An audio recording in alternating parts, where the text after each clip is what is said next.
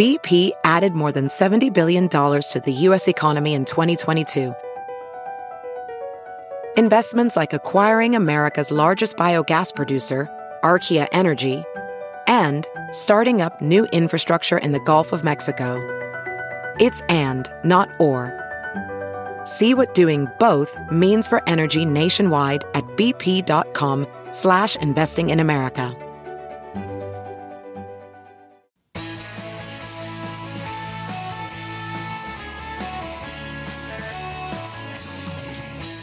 Friends and neighbors. Good to have you back on the Bill Press Pod, and especially good to welcome you to our roundtable, where we look back on the news of the week. And oh, what a week it was! Where we went from the brink of war with Iran to all out war between Nancy Pelosi and Mitch McConnell over articles of impeachment. In Iran, after the assassination of Iran's top general Osama Soleimani and a shower of Iranian rockets on a military base in Iraq, it appears that both Iran and the United States have backed down from any more attacks. But will the stand down last? Meanwhile, the House does clip the president's wings on taking any more military action against Iran. And on the impeachment front, Mitch McConnell says he's got the votes, so he doesn't have to haggle with Nancy Pelosi on any rules for the Senate trial of President Trump. He says, let the trial begin. So much to talk about, and here to make some sense of it all, Nikki Schwab, senior U.S. political reporter for the Daily Mail. Hello, Nikki. Hello, Bill. Happy New Year. Happy Good New to Year. See you and Eliza Collins, politics reporter covering the 2020 election for the Wall Street Journal. Hello, Eliza. Hi there. Uh, good that you're in town, not on the road, Happy to be here. where you normally are. And John Bennett, White House correspondent for Roll Call for the moment, but about maybe to, not maybe, about to take on a much more important job. Hello, John. Hello, Bill. Happy New Year. We'll hear about that a little bit later. Happy Stay New Year. tuned. Good to Right. see you. What a great panel. Great to see you all. Let's start with Iran. Uh, did we escape war this week, and is that going to stand? What's your read from the White House, John? We certainly came very close to more than just you know trading missile strikes. Um, I, I think the the Iranians, uh, by all indications, tried to end this with with their missile strikes, and you know they they got out there very quickly. Uh, senior officials saying that they have the capability to, uh, to you know to with with guidance systems and everything um, to know where these missiles are going to land pretty much. And and they they seem to have targeted parts of these facilities in Iraq where there were no US or even Iraqi personnel. They, they knew where they were shooting and they hit where they were shooting. And then they quickly signaled and, and again not that we can believe the Iranians uh, that they have concluded their reaction to uh, General Soleimani's assassination or targeted killing or whatever term uh, we're using today for that. But this could have spiraled out of control. And if Donald Trump had, if President Trump had seen, let's say he's not in the Situation Room, and um, you know, you I think you can criticize the Pentagon officials and the and the intelligence officials for taking the option back to him to take out Soleimani after he had just days earlier rejected it as too risky, like his two predecessors had. Uh, and then he's watching cable news at Mar-a-Lago, and he gets upset that his embassy is burning in Baghdad and is charred. Uh, they, you can criticize him for taking it back to him days later after he's watched coverage um, uh, of of Iranians, and and and and he feels somewhat weakened by this, and he's he's an insecure uh, fella, and and I think had he not been in the Situation Room for several hours on the afternoon and into the evening when the Iranians retaliated with those missile strikes, if he had been watching the coverage and I was watching cable news coverage, this could have gone very differently. Nikki, we all felt at the beginning of the week, to be honest, right, that we were going to war. Oh, absolutely. And I, I mean, I was in Mar-a-Lago last week with with Trump, and you know, I was I was pulling on that very sort of nerve wracking Friday when you know, on the heels of the targeted killing or assassination of uh, Soleimani, and uh, it, it seemed very evident even from that that the White House didn't have a plan. They didn't even have a plan to sort of announce what they had done. And so being part of the press pool, I mean, they brought us to Mar-a-Lago. There was at one point, I think, maybe some indication that he was going to go golfing, uh, which would have been optically, you know, politically terrible for him if, you know, this is potentially the start of a, a war and he's out on his on the golf course. you know, Right. on the golf course. I mean, it was very nice outside, so it would have been a great day for golf, but probably not for uh, you know President Trump staying in office another four years if he decided to do that. And it it was, you know, it, it was very apparent that he didn't have a plan. Um, you know, he had this event that night scheduled with his evangelical followers.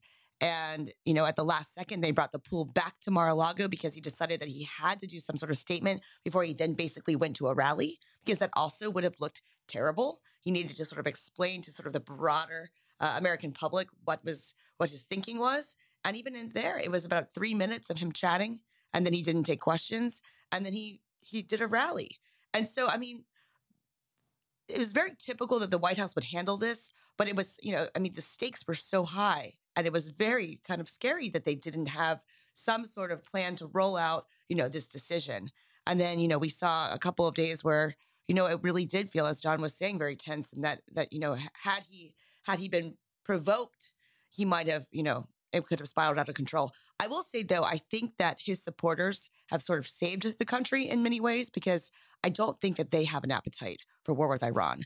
And I remember being on the campaign trail. This is months ago, and of course, this is one anecdote, right? Mhm. Being in Pennsylvania, talking to a you know a swing state voter, but a Trump supporter, and I was like, "Is there anything this president could do to lose your support?" Go to war with Iran was this man's answer.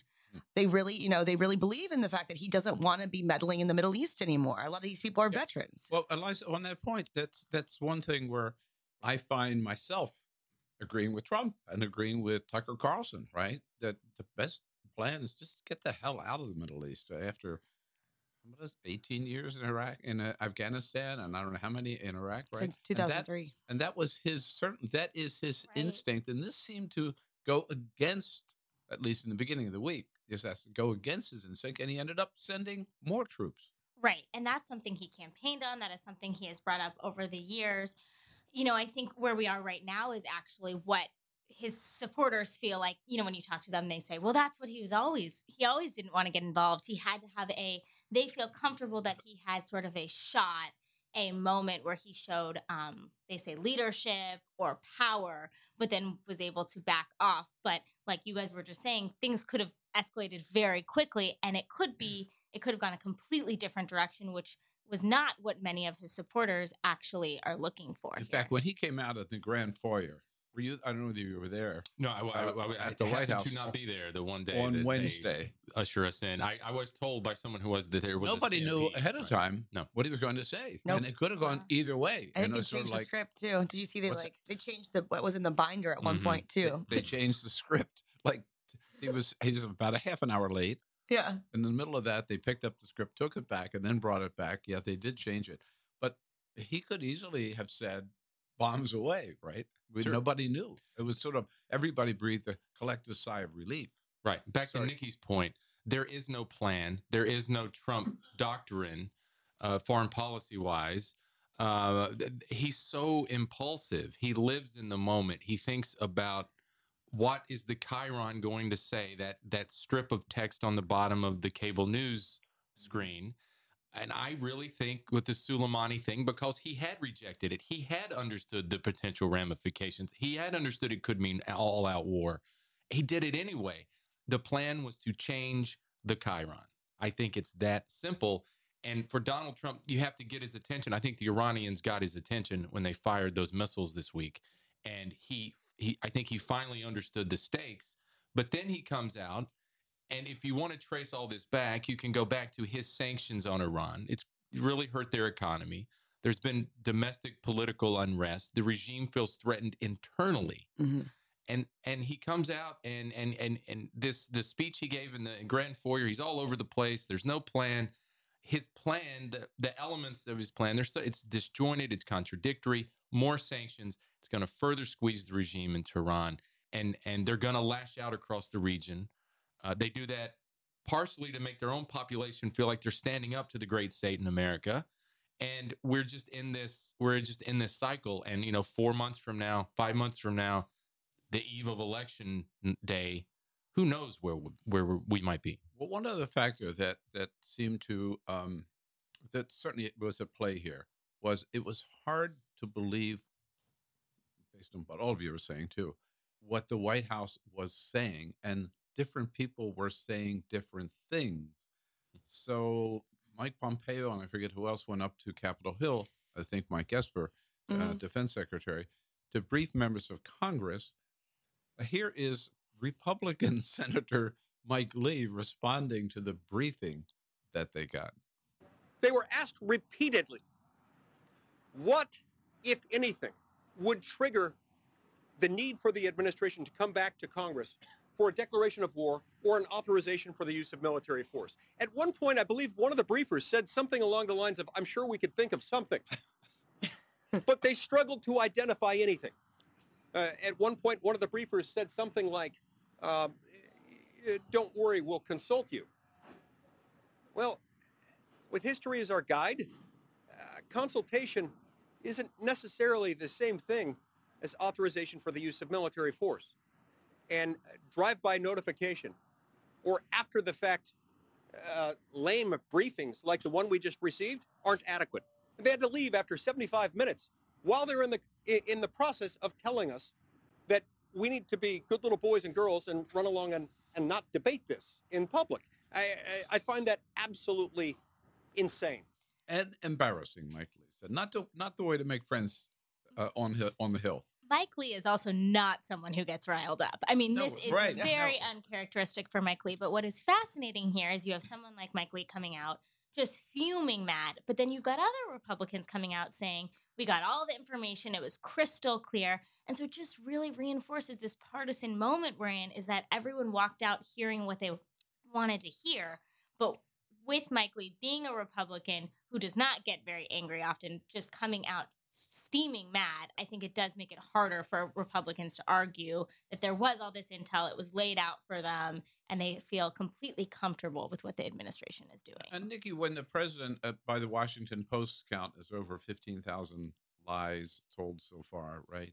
When he comes out and says, "Well, we killed them because they were trying, they were going to bomb our embassy," may be true, but it does make you wonder whether he's telling the truth. especially because there's no evidence. And, you know, Right. like Congress didn't hear that. I mean, that's not what we're hearing from congressional sources. They said there was like sort of three three points that both Esper and Pompeo like laid out. Of course, because it was supposed to be kind of a classified briefing, they they weren't you know divulging a lot of details. But apparently, those three points like didn't line up. They weren't the same three points. Hmm. That's what we were hearing. Um, uh, so I mean, there was definitely a lot of frustration coming out of that meeting, but it was the Mike Lee thing was completely out of character. John, I had one thought um, to what Nikki and her colleagues were hearing the whole time these briefings were going down and members were coming out, and that things that the intel didn't line up. And I thought one thing: Where's Gina? Gina Haspel, the CIA. She was director. there. She was there. I saw her on was there. Capitol Hill, but Okay. we but but I think that she that she wasn't really the focus. That's what I mean, right? I- i- If she was there to defend her intelligence, we I think it would. I, if she was leading the briefing, it would have been a completely different reaction. Yeah. from the members. And I think when you see someone like Gina Haspel take a step back, she looks at Esper and Pompeo and say, "This is your show. You defend it." I Yeah, thought that was pretty, yeah. I thought that was pretty fascinating. telling. I mean, it was interesting too, just, you know, sort of the way that, um, uh, this is sort of a funny anecdote, but like, you know, Esper comes out and he's got this whole group of, you know, men around him and, you know, Pompeo comes out and they're going between the House and the Senate. And like Haspel, no one's even realizing she's there because she's, you know, she's a woman, first of all. And so all the photographers are, you know, flashbulbs in the face of Esper and Pompeo. And then like Haspel's just kind of like, you know, creeping in behind him. Uh, they probably she- didn't recognize her. yeah, but, I mean, he, she's such a supporting character in this narrative. I mean, this was definitely, you know, it's like sort of the the beating the chest of Pompeo and Esper, and, and not Haspel whatsoever. And it does get back to an issue which uh, there are both some Republicans and some Democrats that raise this issue every time, which is uh, why is isn't didn't the president come to Congress, and why isn't it Congress that is exercising its duty under the Constitution to declare war? Now, in in his defense, Donald Trump's hardly the first president to ignore Congress when it comes to declaring war. Barack Obama did, George W. Bush did, Bill Clinton did, but I think every president since Harry Truman, actually. Um, but at any rate, the whole concept of consulting Congress is pretty foreign to the Trump White House. Here is, we remember her well, Sarah Huckabee Sanders on Fox News.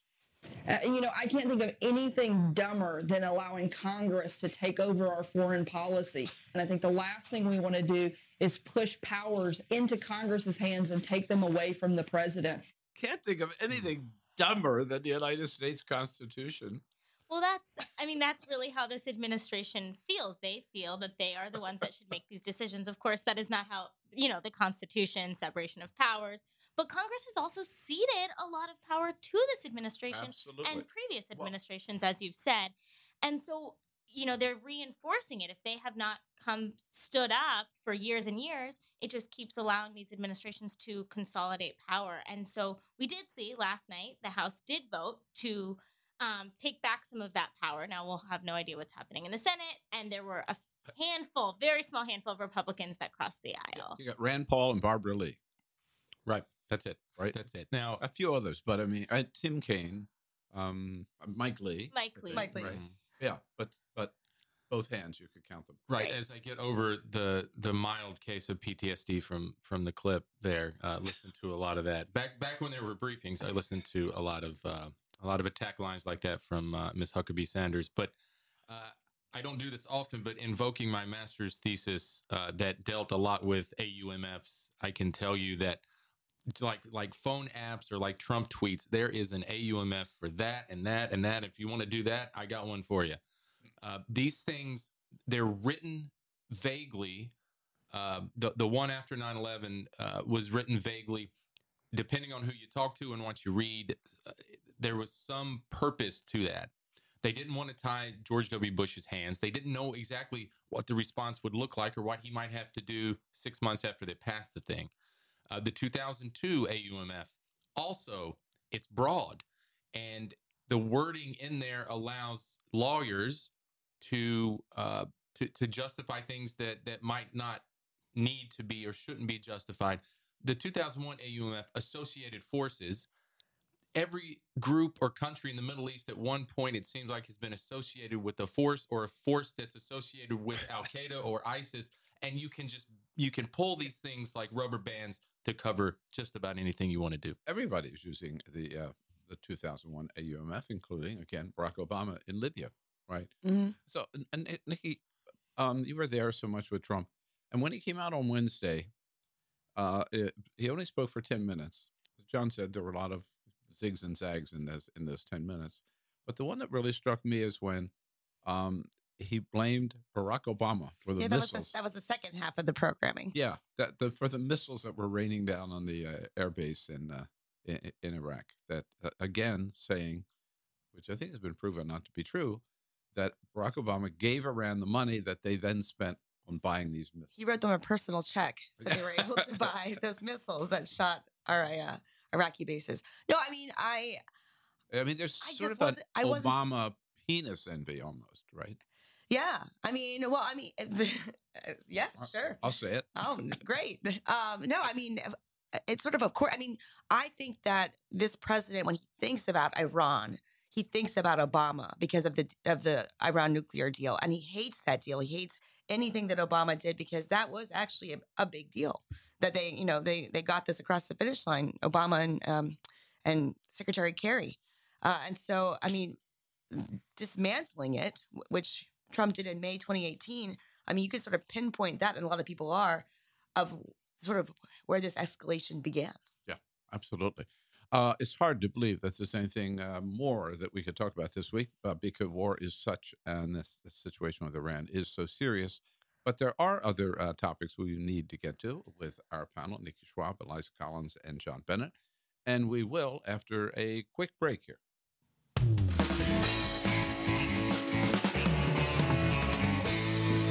Today's roundtable brought to you by the International Association of Firefighters. Yes, they are over 320,000 strong, 320,000 professional firefighters and paramedics across the United States and Canada, answering the call now for over 100 years, and they're on the front lines still today protecting American families. Not only that, many of them have traveled to Australia to help combat the disastrous brush fires destroying that beautiful continent, all under the leadership of President Harold Schaitberger. We salute the firefighters and thank them for their good work and their support of the Bill Press Pod. Have you heard you can listen to your favorite news podcasts ad free? Good news! With Amazon Music, you have access to the largest catalog of ad free top podcasts included with your Prime membership. To start listening, download the Amazon Music app for free or go to amazon.com slash ad free news podcasts. That's amazon.com slash ad free news podcasts to catch up on the latest episodes without the ads.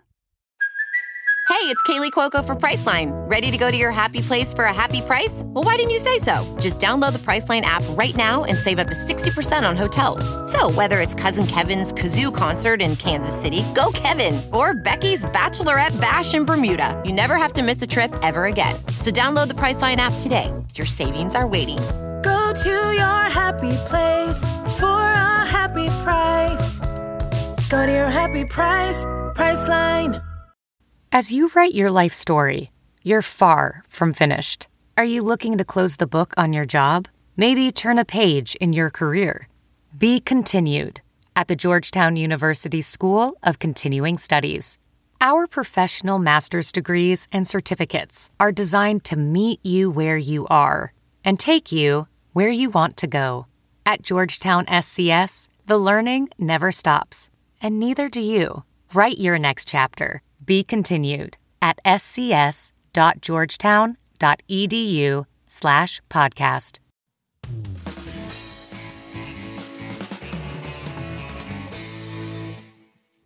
Well, we're back with our uh, roundtable here. John Bennett uh, from Roll Call, Nikki Schwab from The Mail, and Eliza Collins, Wall Street Journal. It looks like we're not going to have a war. Are we going to have a Senate trial?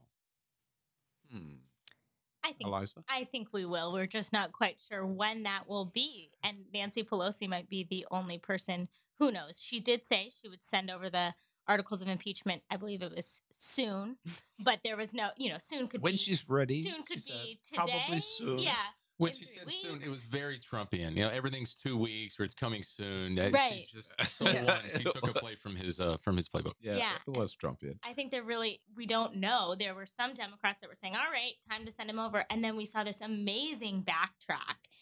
Uh, assuming Pelosi got to us, Adam Smith was the main one yesterday Mhm. who went on TV and said, let's do it. And then Pelosi, he quickly came out and said, actually, I misspoke and we should do it whenever. Right. So, Nikki, here is uh, the majority leader in the Senate, Mitch McConnell's response to what Nancy is uh, uh, holding back on the articles of impeachment, at least for now. I wanted to make sure you understood that we have the votes uh, once the impeachment trial has begun to pass a resolution essentially the same, very similar to the 100 to nothing vote in the Clinton uh, trial.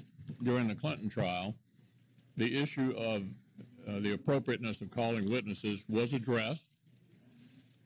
Obviously, that is the most contentious part of one of these uh, proceedings, and that'll be addressed uh, at that time and not before the um, uh, trial begins. Uh, so, did McConnell win round one?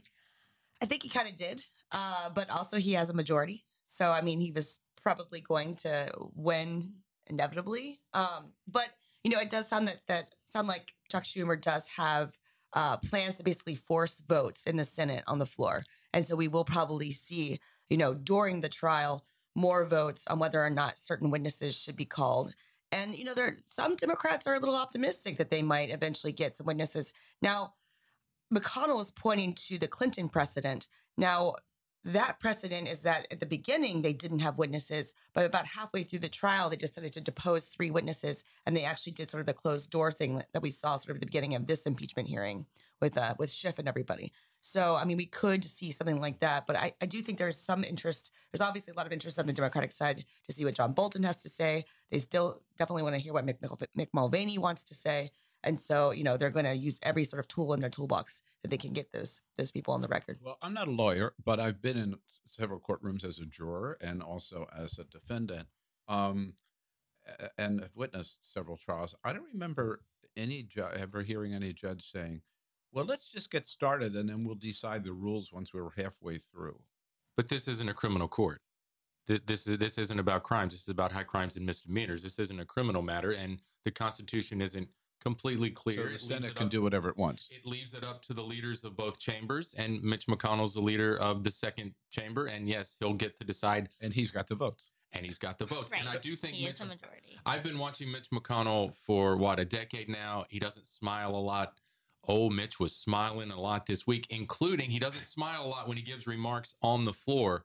And yesterday, um, you could call it a wry grin. You could even call it a mocking grin as he spoke about this. Mitch won this week. The cat that swallowed the canary. Yep. But I think to Nikki's point, he won this week. But as things go along, that's when it gets more difficult. And there are a handful of Republicans who said, yes, they're willing to vote to start the trial, but they do think there should be witnesses. There are Republicans in tough seats up for reelection. There are also mm-hmm. Republicans like me, Lisa Murkowski who have said they think that there should be witnesses. So there may be enough to force some witnesses, but at this moment, McConnell absolutely has the power. And, And to Democrats don't things. need that many. No, this is a simple majority. Right. Uh, you mentioned, Nikki, John Bolton. Okay, here's my question. If John Bolton has anything to say, Why does he he just is- on Fox News? Exactly. I mean, what's this game? Book deal. Why go on Fox News when you can save it for the book? But if he goes in front of the Senate, he's going to screw the book deal e- uh, equally. Not if it's a closed door deposition, though I guess we would eventually see the transcript. But- But But don't you think he? It seems to me he's just begging. He wants to be in the spotlight. He wants to be on television. Well, he's asking to be talking about it, and that will sell books. That's true. I- I'm, I'm not sure what his what game he's playing here, but um, I, I I I don't get the sense that he necessarily is dying to testify. I I did hear someone, and I forget which talking head because there are so many as I look around at these talking heads, and I um, was gonna say, someone said careful that, here, careful. that he can't he can't really he couldn't have a book deal and tell all without saying publicly, "I'm willing."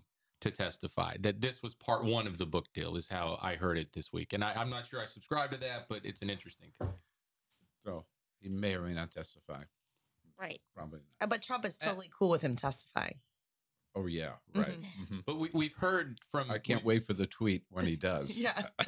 We've heard from Fiona Hill, who was his top deputy at the time. So we know what Bolton World was thinking and their opposition to this. I think I, I wonder if if Democrats um, if, if if their prize would really be Mick Mulvaney, the acting White House chief of staff, because he was involved in, uh, as Right. Bolton put it, the drug deal with Ukraine. And taking a look now at 2020, uh, boy, things have suddenly changed. I, I really thought, I think maybe we all did, that we were sailing into the next debate next week uh, with five Democrats on stage. That this we're, we're down to the final five. Cory Booker's already saying that basically the Senate trial is going to take him off the off the stage, uh, off the out of the race. And then suddenly Tom Steyer pops up and qualifies in Nevada and South Carolina, and he will be number six on the debate. What's going on, Eliza? Uh, money. Tom Steyer has been spending a whole bunch of money. And so we've seen him qualify on the debate stage, even though you're not seeing him necessarily in this top tier of candidates. He has been consistently on the debate stage over some people like Cory Booker, sitting senators. But what was really interesting is that he has been spending a ton of money in Nevada and South Carolina, which are states three and four. Um, and I saw NBC tweeted this out this morning that in Nevada, uh, he spent $10.4 million on advertising, which is the next closest spender was the president with 859,000. So we're a lot more. Oh. And then in South Carolina, he spent 14.1 million. The next closest spender being Pete Buttigieg with 1 million. So he is on the airwaves basically to himself in states that are really critical. So everyone is zeroing in on Iowa, New Hampshire, and he's just blanketing these airways in states three and four. Right. Um, and Michael Bloomberg, by the way, is doing the same thing in states beyond Right. South And Carolina, yeah. in Michigan and Super Ohio. Tuesday. And, yeah. And he would be qualifying if he was accepting. Well, it depends, but he's not accepting any donations from other people. He's spending only his own money, whereas Steyer is taking those donations. So he is, there's basically two parts to qualify for debates. And so Bloomberg has essentially taken himself out of consideration by just qualifying in polls and not taking money. Uh, and for the, just to be clear, Joe Biden still leads in both Nevada and South Carolina. Absolutely. And he has a pretty healthy lead in Right. those states. Right. So what are we seeing, Nikki? What do you think? I so I I sort of have a theory that once people actually are sort of I, I don't think a lot of people are tuning in yet. Um, I've long said that I thought that Joe Biden was a weaker candidate than than he's polling at. Uh, and so I think once we start seeing these early contests, especially if you know Joe Biden, I don't think Joe Biden's going to like hit it out of the park in Iowa nor New Hampshire. I think that you know Buttigieg is really strong in Iowa. Obviously, you've you've got Bernie and Warren who territorially are uh, close to New Hampshire, so I think that'll help them. And so we'll see it being sort of a four or five person race, and and then I think that Biden will will sort of slide down in these polls. But it is very interesting that Steyer's sort of popped up, and Bloomberg. I mean, he's already at like three or four or five percent. You know, there were sitting senators and governors who for months are running for president and have not gotten as far as Bloomberg has, and he announced in late November. But John, part of the chattering class, which you uh, referred to earlier, uh, a lot of them are saying that what's what's phenomenal right now is the Bernie surge. Mhm. That you know he just picked up a big uh, environmental group endorsement yesterday.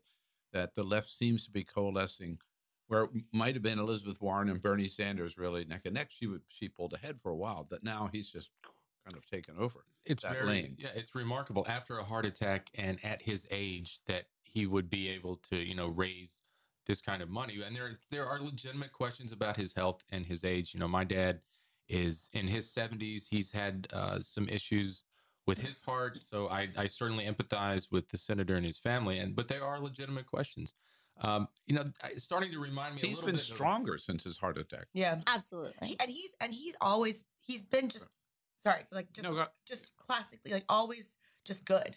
Like he's he's never he's always Bernie. Uh, I saw him, you know, at the debate stage in L.A. and then the next day at Venice Beach where he did that big rally with AOC, and he's just like always just kind of hits it out of the park as far as what his supporters want to see. Now, if you like Bernie, you know, like that's that's that's great. uh, You know, he he doesn't really change, and so I mean, widening his support might be difficult going forward.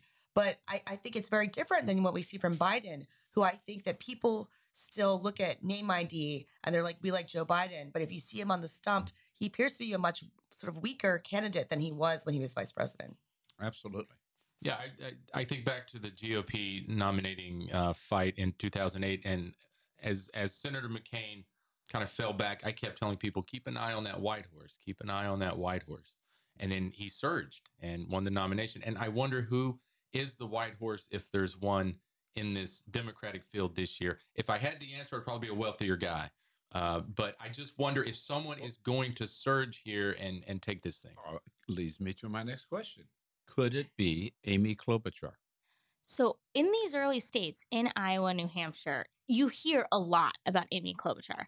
People are talking about her. She's certainly waiting in the wings. The problem is that there are other more sort of centrist moderate candidates that are in her lane that are polling ahead of her. You know, Joe Biden, Pete Buttigieg. And so, what sh- they would have to fall, and she would basically have to rise in Iowa or New Hampshire because after those two states, that's where her ground game is. That's where her support is. If she's not able to do it really in Iowa, that's where she's been focused most of her efforts. It's going to be really hard. And what's going to make it harder is if she's stuck here in Washington at the Senate Wow. trial Right. a couple weeks before Iowa, someone like Bernie or um, Warren, people know them, and they also have more high profile surrogates. So it's not helpful for them to be off the trail, but it's okay. Klobuchar needs to be on the trail talking to voters because that's where her strength is. Nikki, you and I have been to several of the debates, and Amy mm. Klobuchar really always does performs well, well, in the debates. always. But she never seems to get that full. You know, you're not seeing like a double digit bump for her. She's always kind of like a, oh, we liked her, but oh, but we really like Pete better, or Right. we really like Bernie better. It seems like that's how voters respond to her. And the thing about the Iowa caucuses is that the way that they work is you have to meet that 15% threshold to even get sort of counted. So if she is not hitting 15% in you know various caucus sites, I mean, it's just basically game over for her. Right. Is the bubble over for Pete Buttigieg?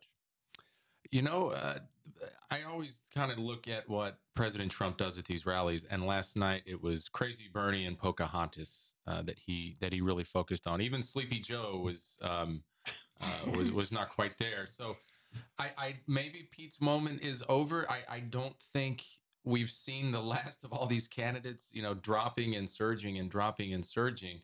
Um, these first two states, I think we'll know more after that. Obviously, I'm not breaking any news there, but but Trump knows polls and and he's very good at at reading things. He's very good at reading people. I think he's tapped into Mhm. how to talk to a big portion of the American people.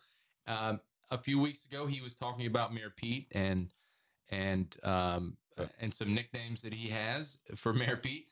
But last night, the the focus wasn't on Pete. So yeah, maybe he's falling back. But I wouldn't be surprised in two weeks if we're back here talking about Pete Surge.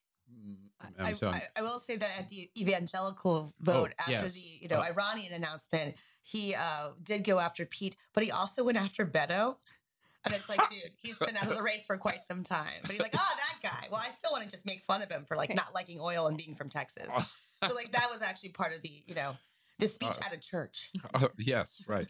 Oh, so, so much to talk about. And yet, there are even other stories that maybe we haven't gotten to yet that caught your attention, your favorite story of the week. We love to uh, do a little roundtable on that as well. Um, you got anything for us, uh, Nikki? Want to start? So uh, I wrote a story about this yesterday, but AOC, our gal AOC, got a puppy. Uh, and the puppy, I believe, does not have a name yet. I didn't check Twitter this morning, but Well, she's it been- is Washington. We know that. Yeah, you, if you need a friend, you get a dog. I mean, I have a dog. Dogs are great.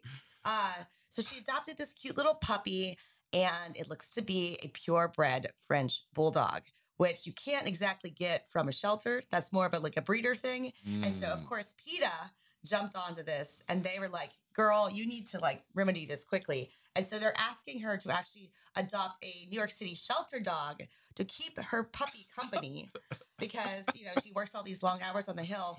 And also she would she put on her instagram that she was crate training the puppy and PETA thinks it's very cruel to put your dog in a crate. So she's they're like problem solved. You get the shelter dog. They can be friends. Hang out together and then you don't have to put your designer dog in a crate Oh, the price you pay for being a member of I Congress, know, right? Every everything is scrutinized. Everything is scrutinized. And when if PETA is on your case, watch out. uh-oh Yes. yeah Ingrid Newkirk, head of yep PETA, that's who read Get- the letter guest on my show many times and on Crossfire. And I'll tell you, man, I want her on my side, not against me. Eliza, So 2020, we're getting close to the Iowa caucuses. I was fascinated by a New York Times story on Michael Bloomberg. Um, he basically spent, I think it was like 17 hours touring the country. Of course, he's not competing in any of these first four states. So the New York Times reporter spent the day with him, as did many other reporters, including a Wall Street Journal reporter. Have to put in that plug. yes. But it was just fascinating. I mean, he hit multiple states. He seemed, reading this article, uncomfortable the entire time. And the only one in those states, right? Right. And so it really is, there is a world where Michael Bloomberg, with all of his money, is just waiting in the wings for this fight. If one person wins Iowa, one person New Hampshire, one person South Carolina, and Nevada, and he's there in all of these states and he's been on the ground. Um, so it was just a great, it was a great read and it kind of took you along for the ride. Maybe crazy like a fox, right? They may be crazy like Yeah, a fox. We'll find out. Hey, John. Hey, uh, speaking of plugs, uh, my uh, favorite story of the week, I have I have two, and they are related somehow. Oh, oh. Uh, all the right, yeah. first is uh, my own news. Uh, next Friday, uh, the 17th, will be my last day at Roll Call after uh, uh, four and a half really good years uh, with CQ and Roll Call and uh, our new parent company, FiscalNote. And I wish those guys nothing but the best. I will be heading to the Independent, uh, British based publication, to be the uh, Washington bureau chief and U.S. politics editor, and we will be we are in already in the process of building uh, a DC team. Uh, already talking to some folks, excited about that. And Well, that means- congratulations. Yes, Congratulations. congratulations. Thanks, guys. Yeah, Thanks, guys. And um, that means I get to learn a lot more about things uh, like Megxit, which, if uh, everyone is not already enthralled by this, is uh, Meghan Markle and um, uh, Prince Harry uh, leaving the royal family or stepping back, whatever that means, and offending the Queen and all kinds of drama going on. Uh, Probably in the biggest UK. story of the week. It's it's a Oh, good yeah. one. Yeah. yeah. right. like during the Iran briefing on the Capitol Hill, everyone was talking about Megxit. They weren't talking about like what was going on behind the closed doors with the lawmakers. That's amazing. Mhm. Yeah. Th- There's so many questions. I didn't know they're going to spend some of their time in the UK, but some of their time in North America, uh, which we don't know whether that means the United States Canada. or Canada, right? And uh, that somehow they're going to be making money, um, and we're sponsored by the firefighters, and the firefighters on the way by. Um, uh, uh, who knows how they're going to be making money? There are all kinds of questions there, but it's a great story, fascinating story. It is. Well, my favorite story of the week, I must admit, I panicked uh, when I got a Donald Trump tweet yesterday. We all get them on our cell phones. Uh, and I saw this one. I just, just by I just happened to glance at it, and it said, "quote Stock market at all time high. How are you for? How are your 409ks doing? Seventy percent, eighty percent, ninety percent up?" And I thought, you know what? Holy crap! This economy is booming, and I don't even have a 409k. What's that? So I called. I actually called my financial advisor. There is no such thing as a 409k. There's a 401k, which I do have, which is doing very well. Thank you. But just the idea that he got this, he gets so much wrong in his tweets, right? It's not the first time, but it really mm-hmm. sent me for a loop. So you got to always double check, right? Yeah, at least you, you checked. You could have been missing out on money. I could have been. Yeah. Free money. But uh, it's uh. that's going to be a big part of his reelection sales pitch. It, I think it's going to resonate with a lot of people, typo or not. They're going, "Oh, I know what he meant." Um, I, I, I'm telling you, don't roll this guy out. He's a puncher. It's going to be close, and all he's got to do is land a few punches late in the in late in the late stages, and he's got a second term. I, I really think he's going to be hard to beat. yeah. Uh, Same. Yeah, Yep. No, that is for sure. And that will be something we'll be talking about a lot between now and November 3rd. So thank you. Thank you, uh, Nikki. It's great to see you, Nikki Schwab You too, from Bill. a Daily Mail. Uh, and Eliza Collins from the Wall Street Journal, and John Bennett now from we can still we can already call you Mr. Independent. We're doing a little of both, so we can be yeah, we're kind of a hybrid uh, hybrid situation right now. Yeah. So uh, let me move on to a quick parting shot for today. And I always uh, hasten to tell you my comments uh, alone, not necessarily those of the panel. Uh, my parting shot for today in his address to the nation this week, Donald Trump said that all Americans should be grateful and happy. For what? Yes, I'm grateful and happy we're not at war with Iran, which it looked like we would be at the beginning of the week.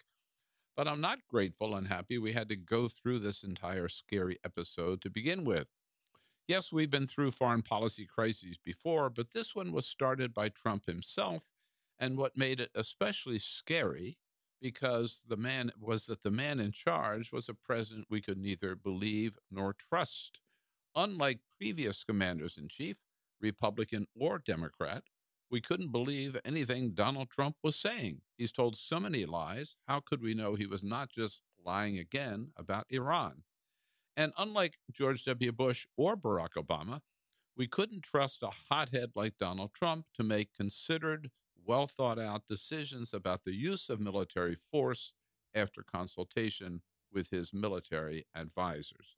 Fortunately, cooler heads prevailed, at least for now, and we can only hope that both sides now realize that diplomacy is the only way to move forward in the Middle East. Yes, there are serious disagreements between the United States and Iran, but resolving those differences is not worth starting another war. And that's my parting shot for today. Again, thanks to uh, members of the panel. Thanks to all of you for listening. Uh, and we remind you again, if you haven't already done so, please subscribe to the Bill Press Pod. It's so easy, it's free. Uh, just go to Apple Podcasts, Google Podcasts, Spotify, or TuneIn. Search for the Bill Press Pod. Uh, it'll come up. Subscribe, click on that, and you are in. And while you're there, if you really want to put a smile on our face in the beginning of this new year, give us a great big fat five star rating. That really helps us grow the Bill Press Pod. Again, thanks for being there today. Stay strong, and we'll see you on the next edition of the Bill Press Pod.